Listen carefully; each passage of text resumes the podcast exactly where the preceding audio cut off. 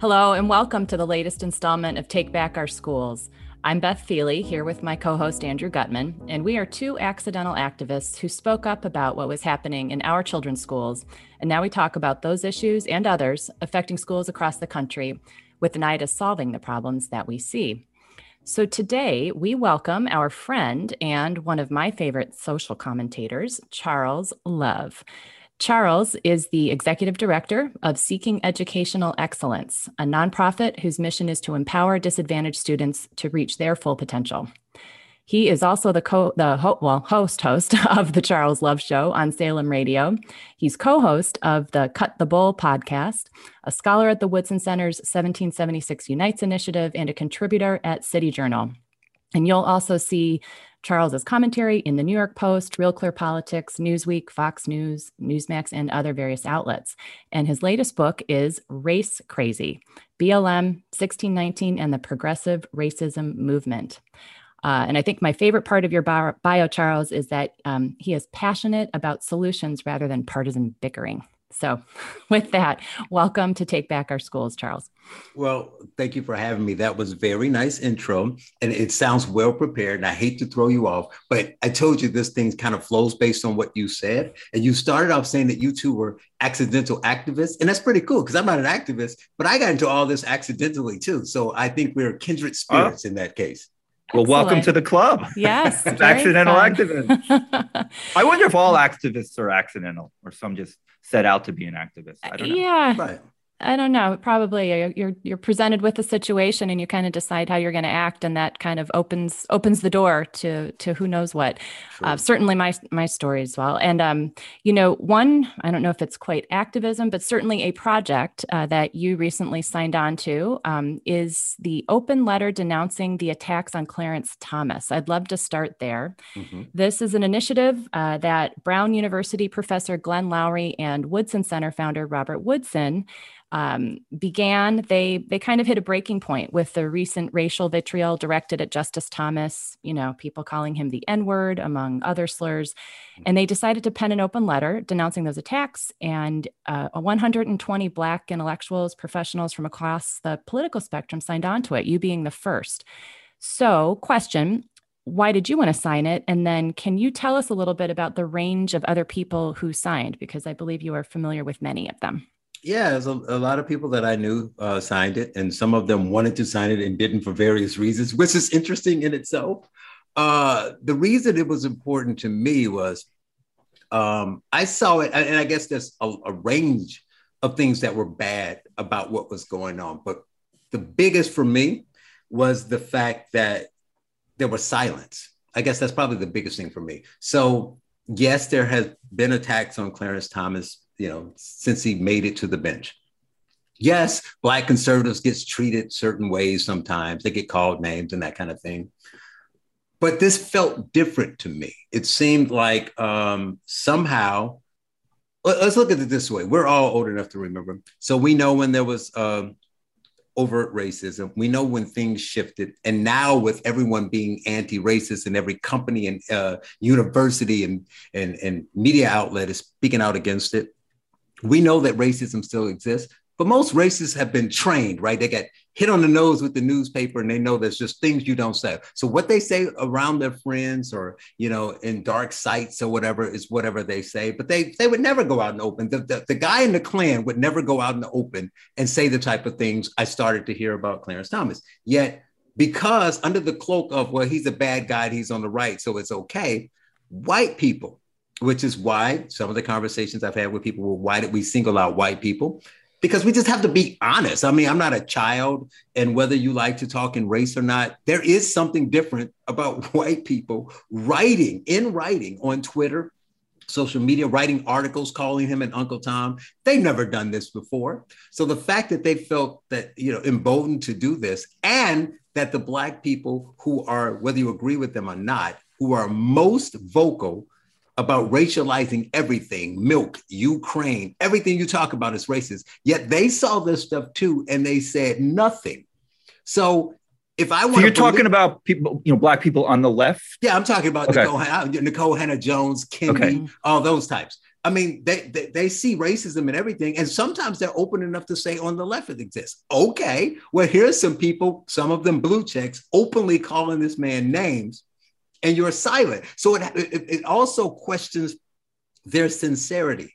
If you're really concerned about racism everywhere you see it, even if you see it in a commercial or in a product's uh, mascot, that it must stop, but you're silent when these people say this about this man because you don't agree with them, that's an issue. So that's the reason why I felt that people should speak up about it. Did anybody try to call them out on this on Twitter or else, you know, any other way? Well, well until the, before the letter, let's say. Right. So obviously there were a lot of some of the people who signed the letter and others were saying this was wrong. But I saw very few people who weren't considered traditional conservatives or Republicans saying things about it, right? Now, some of them shockingly made excuses for it. Would say you know, would say things like, "Well, Clarence Thomas uh, made his bed. You know, he put himself mm-hmm. in this position."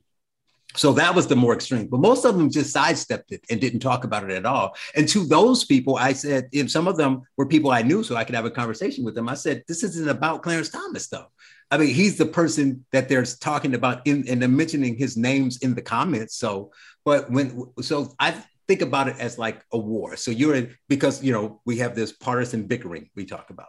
So you have the left versus the right, you know, in this ideological culture war. So you're in the trenches. If the guy I'm next to in the trench on my side, whether I'm left or right, is yelling epithets at the people on the other side, and those who look like me and he's white, he's calling them the N word. He's yelling that stuff at them. Well, what do what wouldn't that make me think? Well, what does he think about me if he's upset about upset with me? What does he say about me? So it's not about Clarence Thomas. If they can freely spew this nonsense about a black guy they don't like, what happens when they don't like you? So th- that was my problem, and I didn't see many of them denouncing it at all. They were denouncing his decision, or they were saying, "Well, at least my attacks." weren't on him personally. My attacks were on his views or his decisions or the way he thinks or his conservatism, which is fair game. But right. they weren't saying anything about the people who were attacking him personally. And that's part of what in this letter, which um, the opening statement says White progressives do not have the moral authority to excommunicate a black man from his race because they disagree with him. So, to be specific, when you were talking about whites earlier, it's it really is specifically white progressives that are doing this type of thing. I mean, yeah, um, that, it's just fact. Yeah. It's, it's, not about your politics. Go find me a, a white right. conservative and not about him, because of course, logically, you'll say, well, of course they don't say that about Clarence Thomas because he's a conservative. Okay, find me a, a black liberal where a white conservative is saying the N word or calling him Uncle Tom. They will put him down. They will call him names. They will call him stupid. They will call him a Marxist. But you mm-hmm. can't find Sean Hannity or whoever they think is most extreme. Uh, I don't know, Ted Cruz or Mitch McConnell or in, in, in the media. None of those people are saying, wow, that Kendi's an N word. Right. That Kendi's an Uncle Tom. Right. They We're, say that his ideas are bad.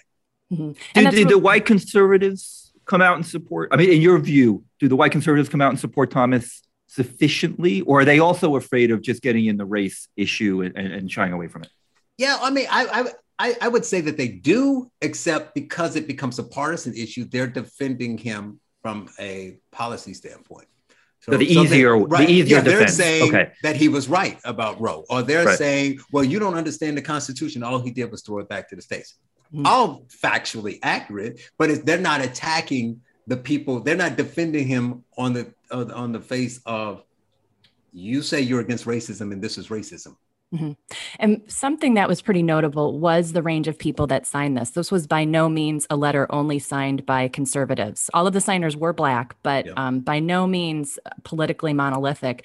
And can you kind of color in for us a little bit on on some of the people that did sign and why they signed? Because um, I think it was a little bit. It was on the principle of you can attack the the ideas, but not the man. Right. So I had some that were that I talked to that were just real clear and simple. Decided like, yeah, you don't get to say that, and they just said, I don't really care what he thinks about him. Yeah, I, I agree. Just nice and simple. Some, you know, had to think about it. Say, well, it's a little nice to him, and I don't like him, but I guess that I agree with the sentiment enough to sign, right? So, so some of these people just, you know, whether they're pro-choice or they just don't like him or they're not that conservative or whatever the case may be, you know, that that wasn't enough to stop them from signing it because they thought what was happening was so bad. Some of them were liberals who openly attack him, right? Which was really cool. I mean, I reached out to to a guy and it was it was interesting because I said, "What you said?" He's like, "Definitely." Instantly replied. But then I went to his Twitter page. It's like, Clarence Thomas is wrong. Clarence Thomas is is, is, is, the worst justice, and and you know you know he's he's bad for the country and all this other stuff. He said, "Oh no, I can disagree with him on policy, but you, you don't get to call him names, right?" So that was big, you know, because of course people will look at this and say sweeping a bunch of right wingers. I'm not a Republican, right? So you got that. You have some who were who were liberal, and the one's interesting to me is there's a group that aren't they don't get much press, right? So they're this weird mix. So they're not BLM. They don't like BLM they're not Republicans, but they really don't like Democrats. They think they think the stereotypes that white Republicans say about Democrats are true, like they're using them, or they just you know give us token things like change the name of a statue and do this, but they don't want to do any real work. So they don't like them. They, but they're very, you know, I focus on the black community first. What's best for the black community? I call them like pro-blacks. They used to be ADOS. Some of them moved to the Freedmen, so they call themselves FBA. If you ever see that on Twitter but about six or seven of them signed because, you know, kind of like what I thought Kendi and Nikole Hannah Jones would say. They're like, well, yeah, I think, you know, there's issues with in race relations, but then if I'm if I have problems with whites doing certain things, I should have problems with all whites doing these things. So I should sign on to this. So we, you had some of those. You some people who are just apolitical. They're just like what I see. Like I said, what I see is white people being openly racist and no one calling them out, and that's a problem. Just for people who aren't familiar with ADOS, uh, the ADOS, what is that? that's uh, Americans, American descendants of slavery. So it's uh, tracing back blacks, separating. So, so what their problem is, which you know, I'm not a leftist, but technically they're right. If we're going to fix the problem in country in this country, and we're going to make it a race problem, which I think is overblown, but if that's the case, you can't then say, well, blacks were mistreated. So we need BIPOC laws, right? We need to help, you know, illegal immigrants and, and gays and, and Jews and Indian immigrants. Well, that's not the same thing. They're not saying we have something against those groups, but you can't say slavery was bad and then includes all these other groups. So they try to carve out a separate way to look at blacks who were descendants of American slaves as opposed to blacks who came here as immigrants later because they don't have the same experiences. And then you know, so that's what that is. And then the Freedmen group is is, is more specific because they found some problems. They felt that ADOS is moving a little close to, to BLM. So they because they don't agree with that stuff at all. So like these people are very, they're pro-gun, they're, they're pro-second amendment, they are against illegal immigration.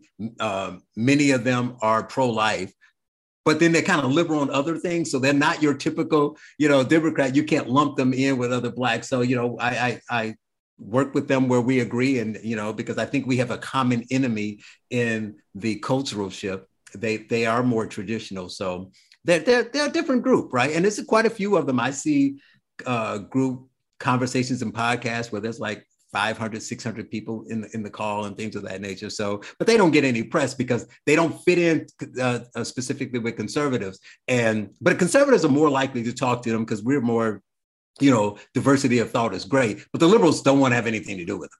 Right. So they're a weird mix of people, but yeah, they're out there and they're growing. Uh, the other thing is they're big. Their number one thing is reparations. So that's what, what kind of separates them from was, the right because they're so yeah. pro reparations. That is priority number one. So they may agree with conservatives on number two through six, but because their number one thing is reparation, that's where they, uh, the, the, the conservatives tend to move away. But I right, just like, you know, I don't have to agree on everything.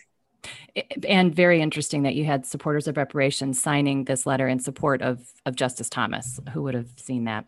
right. Curious about reparations, but um, after well, I, no, I'm curious if I want to ask the question first. But my, what I'm curious is, is there is that just a word, or is there a specific plan attached to what they mean by that? I mean, that could mean so many different. Well, things. most of them don't. Is part okay. of the reason the uh, the the freedmen moved away from ADOS because they wanted it to be lineage, right? So they want to say, I don't know that I'm not one of them, but so, but I talked to them enough. I think they want to draw a line at specific X. So five generations, four uh-huh. generations, uh-huh. whatever. So you have to be here that long, and those people get X, and they want it to be payment, right? Uh, so you know, I have my reservations, and I wrote a piece that was very nuanced, but it kind of picked it apart from like how it's done, what the problems would be, and then what I think is the biggest problem of the of the three issues with reparations that gets the least coverage is what it will do to the country. Right. So no one talked about that. They they're so focused on how you do it and how do we decide who gets it and is it right or wrong and is it cash or is it education? Is it this kind of stuff? But nobody talks about what how it will fracture the country. Yeah. Right. Um, you will have some elites that have a problem with it, but most of them will roll their eyes. But what where it's going to really feel the effect will be in your working class and your poor. Because I'm just an honest guy. You know, I know if I'm I'm poor and I'm white and the country pays every black man hundred thousand dollars, I'm pissed. Yeah. It just is what you can't you can argue whether I'm right or wrong or whether I should be pissed. Bottom line is I am pissed, and yeah. it's more of us than it is you.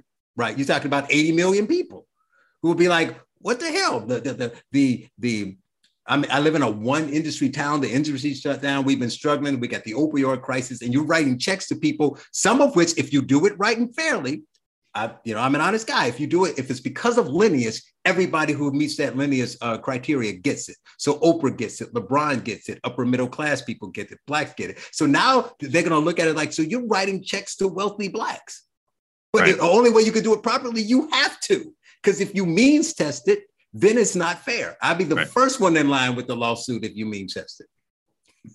Just to go back to the letter for one second, the letter mm-hmm. comes out. I know there was a full page ad, I think, in USA Today this week. Mm-hmm.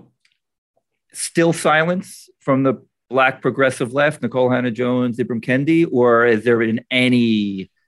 I mean, we get anybody some, heard from them. I've got gotten some some some attacks, not a lot some people who question, well, you know, like I said, why'd you say white or why'd you say a progressive? Oh, you know, a lot of the, the conversation I get from people kind of in the middle blacks, they would be, just be like, um, like I saw somebody posted on Facebook and people were replying and they were saying, um, well, I don't understand. My best, I had to get in this conversation. Someone uh, responded, well, I don't have a problem with this, but I don't understand why they need to get a, why you get an award for uh, denouncing racism. You should denounce all racism.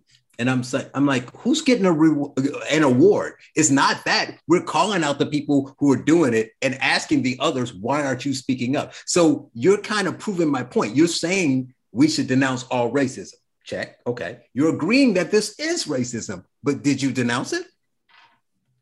Right. So obviously, we're not denouncing all racism because no one's denouncing it. That is the point.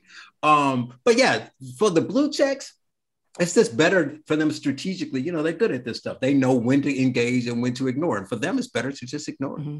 It's like it'll go away at some time. Right. Right. I mean, a lot easier to just ignore it. But um, some of the good outcomes from this were that there are going to be, you know, some guests on on shows of between people who who did sign it, which could be really mm-hmm. great. People who come from different political views, and right. so hopefully there's kind of an uh, an ancillary, you know, a ripple effect uh, that this can help right. help create.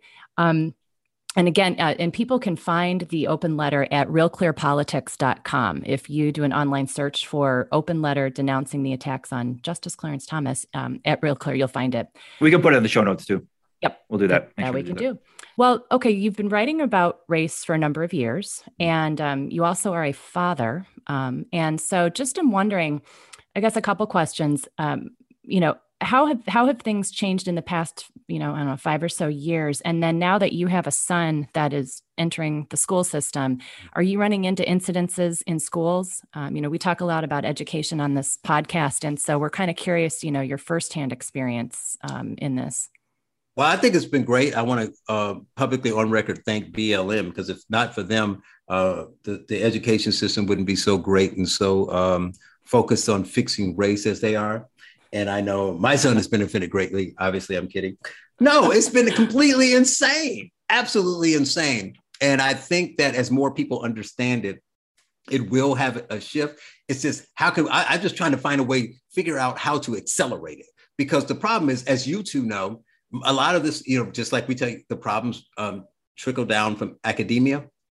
When they hit K through 12, they hit the suburbs first. They hit the private schools first. They hit yep. the elite first. So a lot of my friends, well, I'm old enough that a lot of my friends have uh, adult kids are finishing school, so they don't have a problem. But those who still have kids in school, they don't. They're like, "What are you talking about?" I see this stuff on the news. I think the right wing's making it up. I mean, if, if it's happening, it's bad. But I don't really think it's happening. I don't see it in my kids' school because your kids in the hood, and it hasn't reached them yet.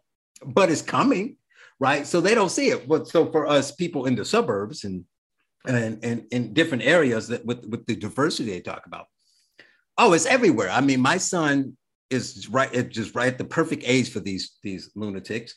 So he went into school with madness. So he was in kindergarten and they sent out a note saying excitement, right? We're going to start teaching STEM at grade level. We never taught it in kindergarten. So we're pushing it back. So, so in a logical person's mind, you're like, that's great. So that means science and engineering and, and, and math at their level. So you're going to teach them a little bit about buildings, a little bit about biology, a little bit of that kind of stuff. The first lesson was women in STEM because women have been marginalized. Wow. He, he's he's five, by the way. That's the first yeah. lesson, right? Yeah. So I'm like, okay. Oh. So I didn't catch it right at the beginning, so I didn't call, call about that. But then the next lesson was about empathy, right? So they had women talking about. So they had an assignment where you're supposed to interview an adult and ask them about empathy or something for STEM for, for STEM class. And they, as an example, one of the teachers invited her friend on who uh, was a coder at Google, I think and she says, Well, for me, I am one of the few women who do code. So I'm always the only woman in the in the meetings, the only woman in the conference room, that kind of thing. And sometimes I feel lonely and left out. So I joined these groups of other women who code. So we can, you know, kind of fellowship and I can meet other people and feel included. But all of them wanted to start their own business. And I didn't want to be an entrepreneur. So I only wanted to code. So that felt left me feeling XYZ. So this was the second assignment. So I, I, I, call up the school, I have a meeting with the principal and teacher, and we go back and forth, and they just don't get it. They're like, Well, I don't understand. I said, Well, you're supposed to be teaching them STEM, and, and the boy's five, and you're telling them that women are marginalized. Uh, and they said, uh, uh No, you're telling them that that that the blacks are, are marginalized and he's the only black kid in his class so what do you think he's going to think and and the principal responded and women oh my goodness don't well, leave out the women being marginalized too how so are they so they're not actually teaching him anything having to do with science just how certain so-called marginalized groups feel about being involved with science it sounds like no, instantly got to it, but the, but the it was their primary, it was the first one, and they sprinkle it in. So not understanding he's five, and how is he going to take this stuff that you tell him? Well, that that he just yeah. ignored. I think they understand he's five. Yeah, and she and, and you know I, I think this this getting is getting. I have uh, I mean something I've we you know I wrote a piece in the Wall Street Journal um, with with uh, the math teacher Paul Rossi, where we had all these leaked videos mm-hmm. uh, about teacher trainings and this stuff. One of them was about kindergarten, and you know, quote we used was uh, a kindergarten teacher saying kindergartners are natural social justice warriors. Mm-hmm. And this was explicitly how to get this into kindergarten. It was another video about getting this into science. How do you get social justice into science? So th- this is a deliberate mm-hmm. effort as young as they can get them to push this ideology. Oh, I completely b- believe that. The problem, and, and, the problem is most parents are busy and they trust the school maybe less so now. So they're like, okay, and if he's getting good grades, which you can inflate, you can just give a guy an A. But so you kind of ignore it or you're busy. Or unfortunately, if the parents believe it, they're like, oh, that's great.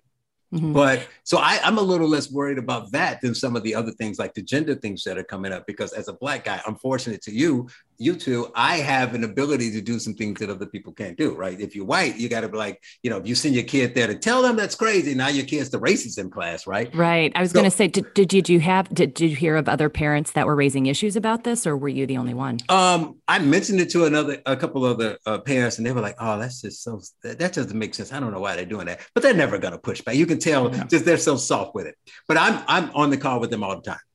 So my son, of course, is kind of like me, and he's like a typical kindergarten. He's inquisitive. He's asking questions, so I just give him the, the truth. So I was like, so he walked around. I'm like, I hope he's I said it's a school, but of course I'm laughing. So he's like, yeah, why did like you mean like when they're teaching uh, empathy, STEM, the E doesn't stand for empathy. It stands for engineering. Why are they teaching me empathy?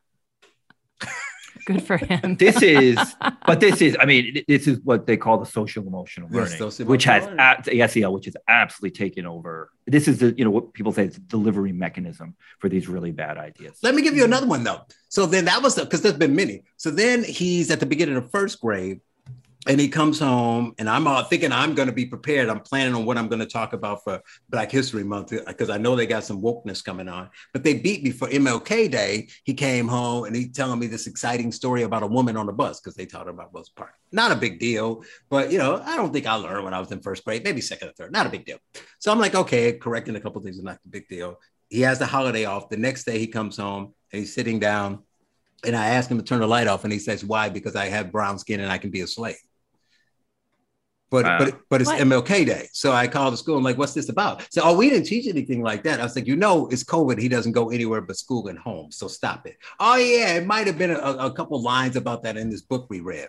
So I'm like, well, why would you do so? Then I went off. I was like, one, why would you tell a kid that? Number two, I need you to send me a list of every book you're reading to them. And how do you get to slavery from um, from um, MLK? Because that's not what he was fighting against. And you understand it's five years old and six years old you're giving them incomplete knowledge. What do you think? Are you thinking about how a six year old is going to take that? So we have the conversation. I, the teacher ended up inviting me to speak to the class, so that was good. But then about two weeks later, he's on the playground and him and a boy are playing around, and his girl uh, was yelling at them, telling them to stop, and told him, "I don't like uh, black boys who don't listen." Mm. And the teacher and the teacher didn't tell us. We found out because he mentioned it, and then we had to ask about it. Yeah, well, this is what happened. And I said the we and, and B, I just was honest. I said, the reason you didn't tell us is because you knew I would blame you. This is the direct result of your lesson. There's no way in Midtown Manhattan that that girl's f- parents are sitting around the house talking derogatorily about Black people. It's not possible. Right. That came from your lesson because you're trying to teach something that you, even if you talk about it, you talk mm-hmm. about to 13 year olds, to six year olds, and that's how they interpret it. Right, they're teaching kids to see race where they where they yeah, don't, where they and you know, and I've you know, do you think these teachers are carrying out orders? Do you think they're really thinking about what they're doing, or is somebody, some director of curriculum, saying you need to in, inject this into your into your class? Go. It's hundred percent that these teachers now, and that's good and bad because the bad part is then why do you blindly follow? But the good is we think because we're so close to this that all these teachers are woke. No, they're not. Some of them are just, I'm just getting a check and I'm doing what I'm told. When I called the teacher about the thing, she was all flushing the face and horrified. I was like, well, why do you? She said, I don't even know how to teach this stuff. Nobody trying to. I said, well, why are you teaching? DOE is forcing me to. I have no choice. They do teacher trainings, do you know? I mean, yeah, but I, I know mean, the private school world, they, there's an enormous amount of teacher trainings around the, you know, DE right. But but this thing, you as you know, is like a flood, and it happens so fast Right yeah. now, when they do the training, it's going to be worse, of course. But when they were doing it, it was just like, hey, we got to do something. And they were like throwing this at them without any direction. So that was unfair. Right. But now, like you say, now that there is training, the training is going to be heavily focused on why this is good without telling people like like they they they're mm-hmm. trying to implement more D, um, DEI. So the to their credit, the school reached out to me and some other parents for a Zoom call to talk about it which is a good thing. They, at least they said we should talk about you and get your input. But the principal and the assistant principal told me that I and my son, by extension, are oppressed. All blacks are oppressed. So, but they say they're going to treat us equally, and so that's that was my question. And they were dumbfounded because people don't talk back. It's not that complicated. Right. I don't yell. Right. I'm not calling them names. I said, "Well, explain to me logically, you're educators, how your mission is to treat every child the same. Yet you just openly told me that my son was different." he's oppressed and therefore he moves through the world differently than you you wonderful whites so how are you going to get him to the same level unless you treat him differently silence just a bunch of nodding like oh yeah yeah because yeah. they don't think they don't think this stuff through it's all surface thinking so sometimes it's just as simple as challenging them mm-hmm. not saying you know demanding that they do this x y or z just say well how does that help well we think it helps because of this how so what happens when they do this what do you do if a student does it? They have no idea because they haven't thought that far. No. We should also note that a lot of these lessons are available for free through Teaching Tolerance, which is now called, I think, Learning for Justice, which is available because of the Southern Poverty Law Center. I know they make a lot of materials. Um, mm-hmm. BLM at school. Uh, I mean, there's just so much that's off the shelf that that that either administrators are are picking and then pushing down, or teachers themselves. Um, I also will shamelessly plug 1776 Unites, which mm-hmm. offers more uplifting curriculum um, and kind of rounds out some of this distorted, whether it's history, you know, 1619 project, of course, we have to to mention. Right. Um, just as an alternative. So even if in that you can bring to your school, or at least even talk about around your dinner table, um, because you've got to do something to counter this. Because not everybody has a dad who has written a book called We Want Equality, Charles, like you do. And that's the problem. You know, you know, I talk about, you know, with 1776 and all, we, we tear the 1619 uh, project apart and it's bad. But this is so they keep shape shifting, right? So this is before you even get right. to this point. This isn't even about teaching slavery or teaching the history of racism. This is just openly saying we're all the same, but blacks are different. This is Animal Farm, right? All animals are equal, but some are more equal than others. So we're all the right. same. We love equality, equity, right? We want everybody to have the same. But in order for the blacks to have the same, you have to do things different because you know they're less than, which is openly racism, but racist, but they don't know that. So they won't admit it. So they just say, well, they do these little exercises and all these things. So ingrained in everything they do, they're reinforcing the fact that blacks are different, that whites are oppressors, that that whites have this privilege that not all of them have, that blacks are, have this negative weight uh, on their back that not all of them have, and they paint it blankly, right? So everybody gets it. It's just a blanket statement for everyone, and nobody's there to counter it. So you're telling five to eight year olds this. What do you think is going to happen in the long term? And when I was on that call, by the way, the first parent to speak said, Oh, by the way, can you show that first slide again? Because I want to make sure it says gender identity because that's the next and more dangerous phase, right? So while I have no problem with the race thing, because I have a problem with it generally and I want it to stop, but I have no problem as a parent correcting it in my kid because I have that black privilege. Uh, when it comes to the gender thing, that's a whole different ball of wax. Mm-hmm. So you're seeing that too in the early grades? I mean, yeah, yeah. I think. I mean, like right now on the school, they put on. They didn't do the extreme ones. They did the "Love Is Love" one, not the trans flag, but they put the "Love Is Love" banner on the school for for for, for uh, June. But of course, school ended before July, so right. no one took it down. So now it's just up there the whole summer. You walk past the school, it's just a big gay flag up there, right?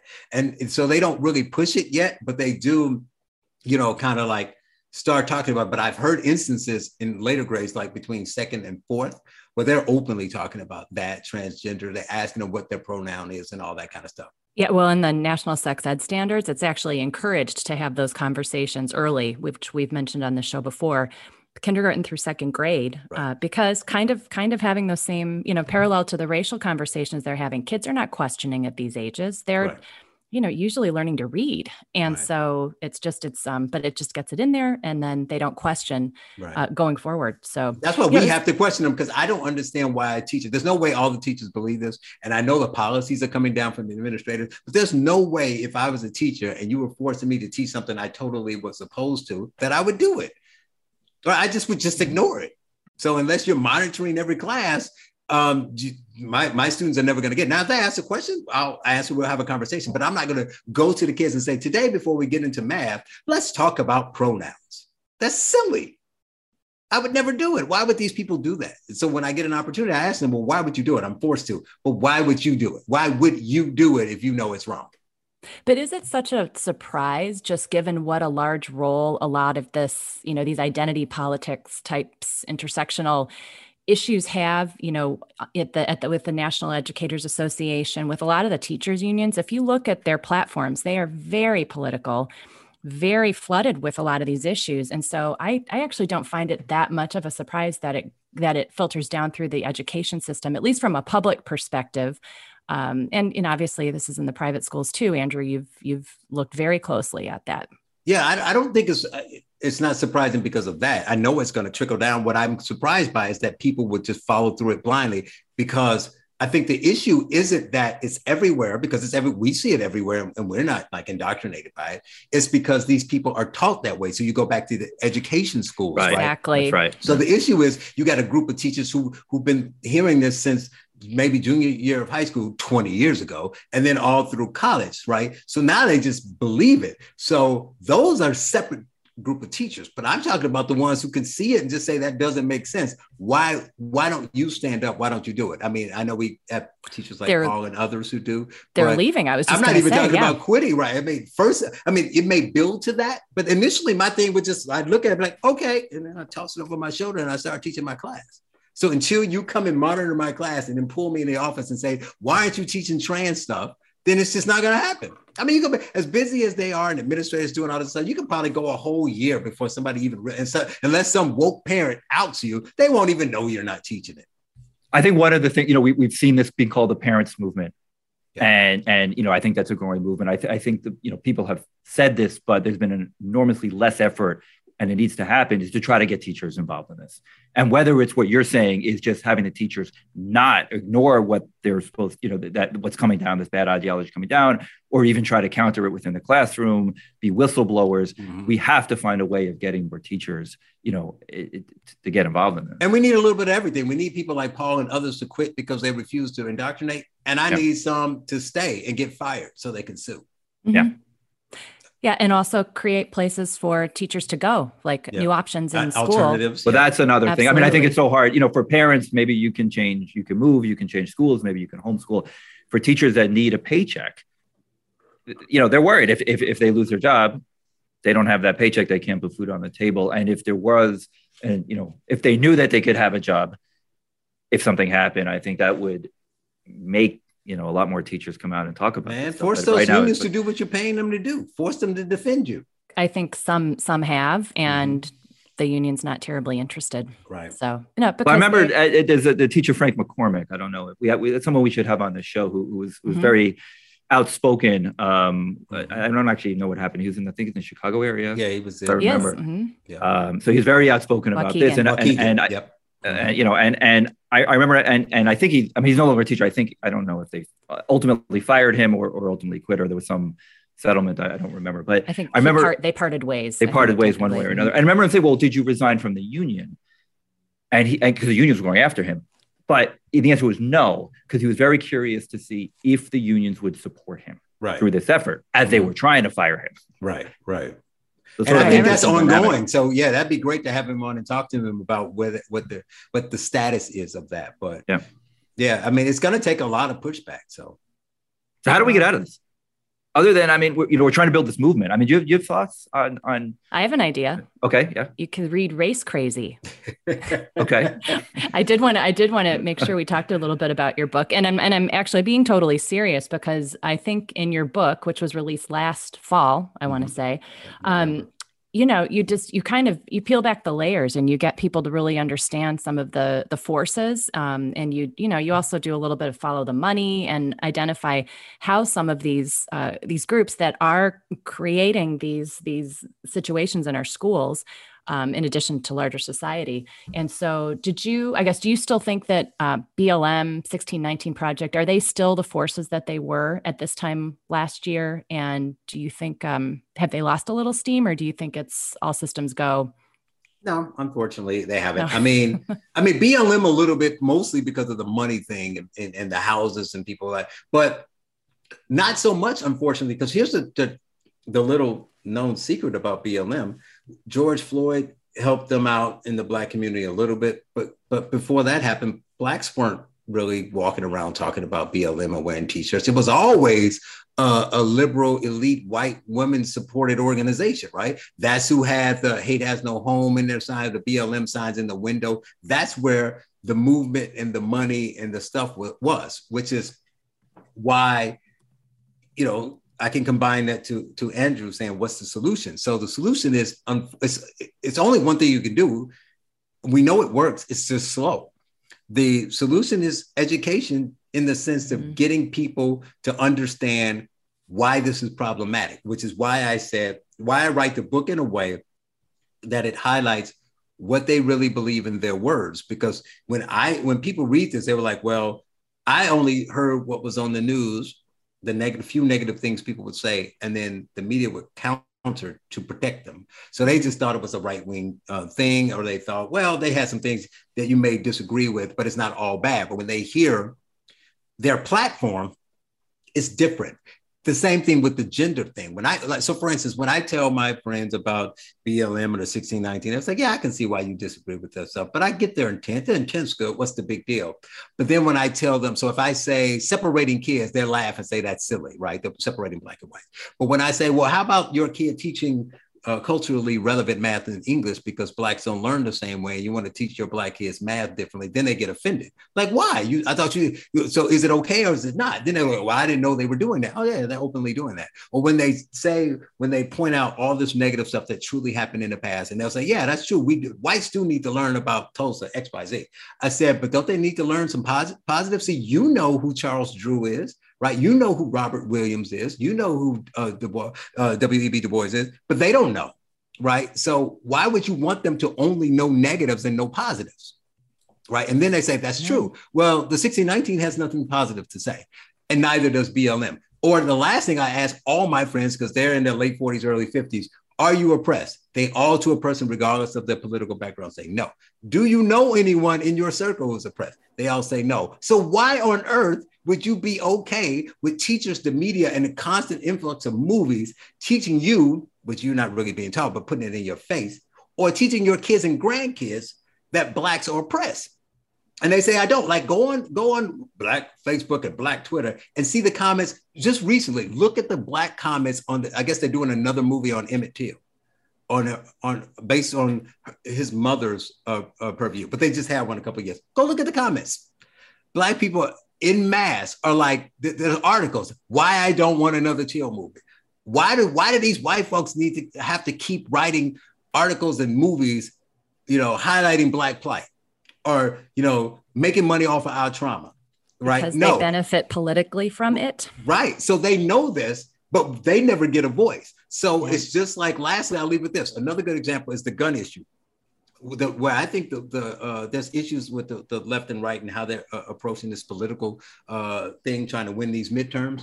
But where I think the Democrats are making a mistake, partially on abortion, but definitely on guns, is they're making the assumption that blacks are pro-choice and they want to repeal the Second Amendment.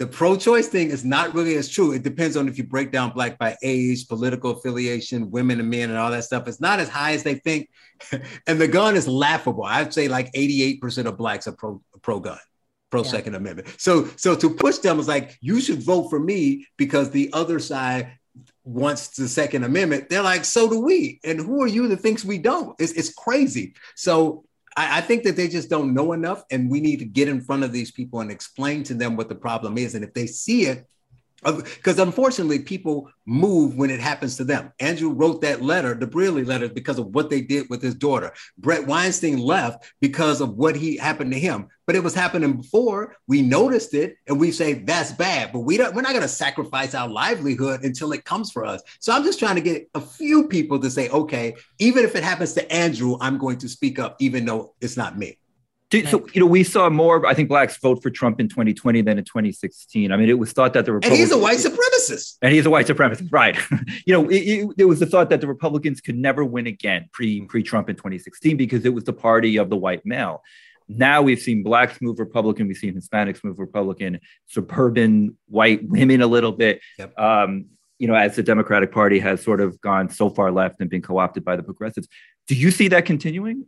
Well, you, it could if the Republicans it, weren't so stupid. God, they're yeah. dumb. Oh, God, they're the dumbest. Oh, they're so dumb. Oh, it's just shocked me how dumb they are. Well, first of all, you know, they don't even act for a while. They didn't act at all until Trump. The one positive thing about Trump, he made them act. He showed them if you do something, anything, they'll, some people will move because they were all like cost benefit analysis. I'm looking at my numbers. It's not worth it to spend 20,000 to go talk to them. So whatever. And blacks see that as racism. It's not racism. They just like, I, you're not, we don't know how to get you to vote. So we just ignore it, which is silly. Right. But the other thing is it could shift but somebody needs to tell them how to talk in the terms that they understand because they agree mm-hmm. on a lot. But I listen to the way they said it. I'm like, I'm not even a liberal and I wouldn't vote for you the way you're framing your message. Yeah, and be present. I have heard yep. many, many times that they just are not in the neighborhoods. They're and not. if you are going to get any votes, you have, it's got to be a longer term game um, right. and relationship building, and you have to be there. Are there any political leaders you think on the current spectrum that can play that role, that can do that? There's people at the national level. It, but they can't. The people who can do it, but I don't see any of them really doing it now. The people who are getting the fanfare, like you look at, uh, obviously the biggest one is DeSantis. But let's be real, it's not a knock on DeSantis, but DeSantis is getting fanfare because of the way he pushed back against COVID. They like his frankness, but he's not as rude as Trump. So he's a more, you know, polished Trump but he's still not specific. Like, unfortunately, it's where we got ourselves. And I'm not a race specific thing, you know, race crazy. If you focus on race, it's a bad thing, but you can't just ignore it either. So unless you say specific, you need to sp- talk specifically to blacks. And by that, I don't mean you need to go to blacks and say, I'm going to make some black policy. Yes, some of them want that, but you need to be open. So, like, dude, that's not my job. The Constitution says we can't write black policy, but I will look at what the problems are there and I will craft policies that are constitutional that you will benefit from. And that's how you do it. But they don't talk directly to Blacks. What they say is the Democrats haven't done anything for you. Look at what's voting for them has been like. True, but that's not what they want to hear. At this point, they're at the point where we, we believe you. Now tell us what you're going to do, not what they have been doing. That's one.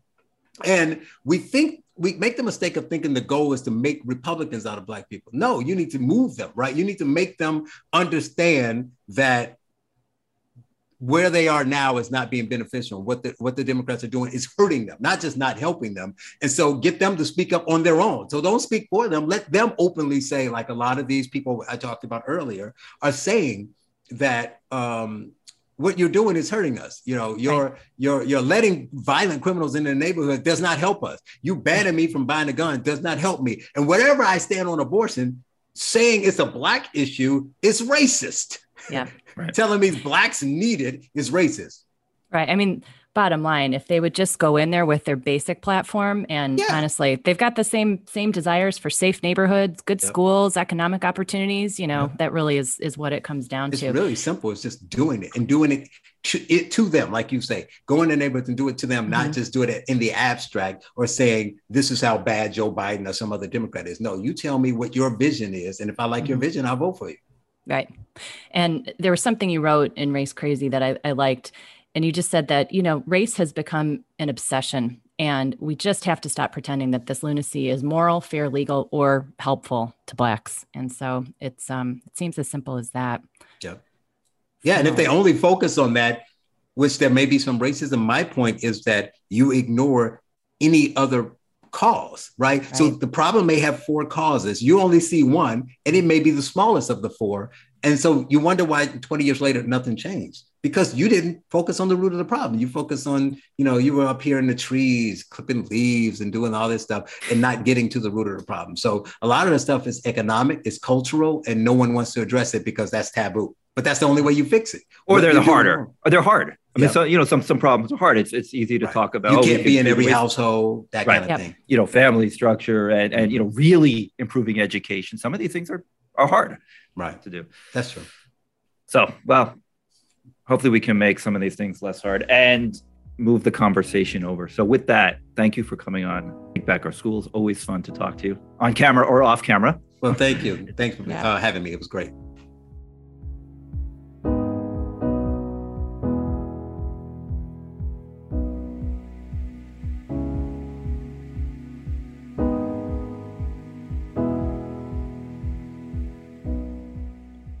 Well, Charles is always fun to talk to. Oh, absolutely. Yeah. I, I remember meeting him a few years ago. Um, I was actually uh, going around Chicago. I had uh, met up with Burgess Owens, actually, and Charles was at one of the events that we um, were at, and I just instantly liked him. And um, he's yeah. just a great communicator, great thinker, and really fun writer. I really do encourage people to check out um, his pieces and, and and his books because um, no, they're they're they're full of yeah. great distillations of a lot of the the issues that we talked about. Yeah. Well, Race Crazy is his latest. Well, we went long with Charles, so we should probably wrap up and not chit chat uh, anymore now. So I'm Andrew Gutmann on behalf of my co host, Beth Feeley. We thank you for listening to another episode of Take Back Our Schools. As always, we'd appreciate any positive reviews and likes and sharing, and we will see you soon on another episode of Take Back Our Schools.